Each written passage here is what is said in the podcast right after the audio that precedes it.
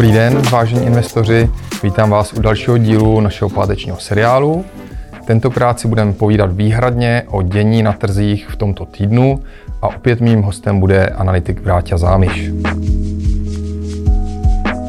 Tento týden trhy prošly turbulentním vývojem, z kraje ještě ty hlavní indexy klesaly, ale dá se říct, že se velmi rychle oklepaly z těch ztrát a v závěru týdne opatrně rostou. Podle mého názoru tento týden byl pod vlivem dvou zásadních událostí nebo faktorů, řekněme. Tím prvním faktorem je aféra Evergrande a druhou událostí je rozhodnutí americké centrální banky Fedu a vlastně výhled Fedu, co se týče budoucího vývoje americké ekonomiky. Vráťo, já bych se tě rád zeptal, jak ty to vnímáš, jak to, že se vlastně ty trhy takhle rychle po té události ohledně Evergrande otřepaly a začaly zase růst. Je to spíš tím Fedem nebo tím, že si vyhodnotili ta rizika spojená s Evergrande? Jak jsi řekl, tak na začátku vlastně, že ty trhy docela rozklesaly právě pod tíhou toho Evergrande, že ty investoři vlastně si všímali té neprůhlednosti, která kolem toho je. Brali to tak, že je tady obrovská společnost, která dluží spousta peněz, nevíme pořádně komu, mohlo by to vlastně celý ten finanční systém ohrozit. Ale během týdne se vlastně objevily komentáře ze strany ECB, ze strany Fedu, řekli prostě, že ten problém může být možná pro Čínu, ale pro nás to jakoby nic většího neznamená. Tam se to sklidnilo a lidi vlastně jakoby trošku přestali tohle řešit a jakoby více začali zajímat o ten Fed, který vlastně neoznámil ještě to zpomalování nákupu aktiv. To mohlo přijít, ale nakonec to odložili až na listopad, kdy pravděpodobně přijde, pokud se jakoby neobjeví nějaké vyloženě špatné data z trhu práce. A jak se říkalo, je to vlastně pozitivní faktor a ty trhy ke konci týdne vlastně jako odmazaly ty ztráty z začátku a víceméně rostou. Teď se uvidíme, jak to v pátek, teď to zase malinko klesá, je to takový nejistý, ale myslím si, že to vlastně odmaže úplně ty ztráty.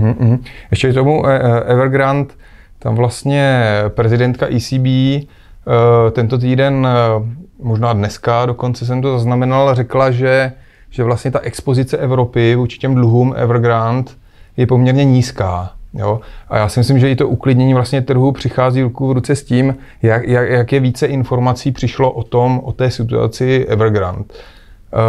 Ještě co se týče toho Fedu, tam bude důležitý asi ještě listopadový meeting. Jak je ten trh nastaven? Jak to vypadá s úrokovými sazbami třeba, kdyby se měly zvyšovat? A co vlastně ti investoři očekávají a co by třeba mohlo negativně ovlivnit trhy do konce roku? Je to tak říkáš? Vlastně aktuálně ten scénář vypadá tak, že vlastně na konci roku, někdy v tom listopadu, by Fed měl oznámit to zpomalování nákupu aktiv.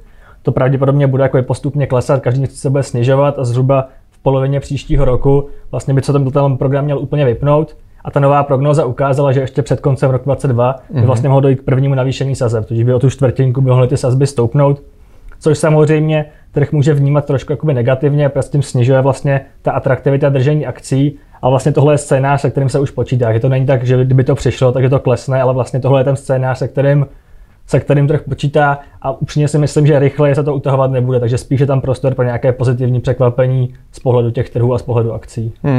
Bude to souviset i s tím, jak ta americká ekonomika v podstatě bude oživovat, jak si ji bude dařit, na to jsou investoři, jakoby mají optimistické výhledy.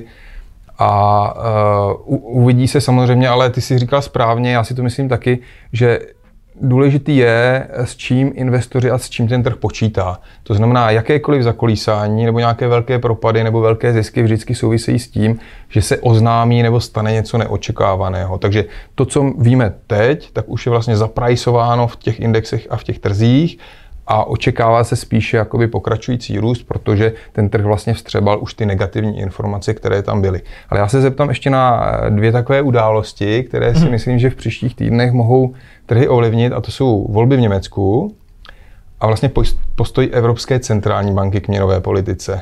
Co třeba volby v Německu? Může to nějak ovlivnit dlouhodobě vývoj na trzích nebo alokaci kapitálu Amerika versus Evropa?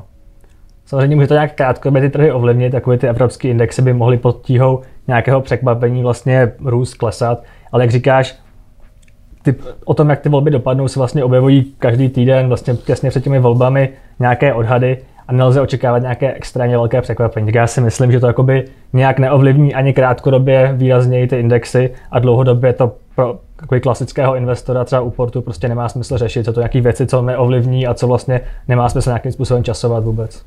Super, díky Vráťo. Já na závěr tedy ještě si dovolím jeden graf a jednu optimistickou zprávu, protože se mi zdá, že jakoby média se zaměřují hodně na ty negativní zprávy a snaží se je zveličovat. Já jsem třeba optimista, co se týče vývoje kapitálových trhů. Já jsem si všiml analýzy JP Morgan, což je globální banka, ta ve své aktuální prognóze v úterý byla zveřejněna, očekává, že index S&P 500 ještě tento rok posílí na 4700 bodů, to znamená, je tam nějaký ještě 5% růstový potenciál, podle JP Morgan, a bude růst i v příštím roce, už ne takovým tempem, já samozřejmě neočekávám, ty trhy rostly hodně v posledních letech, myslím si, že to tempo 8 až 10% v průměru bude dodrženo, ale to byla taková pozitivní zpráva na závěr, protože to je pro dnešek vše a my se budeme těšit příště.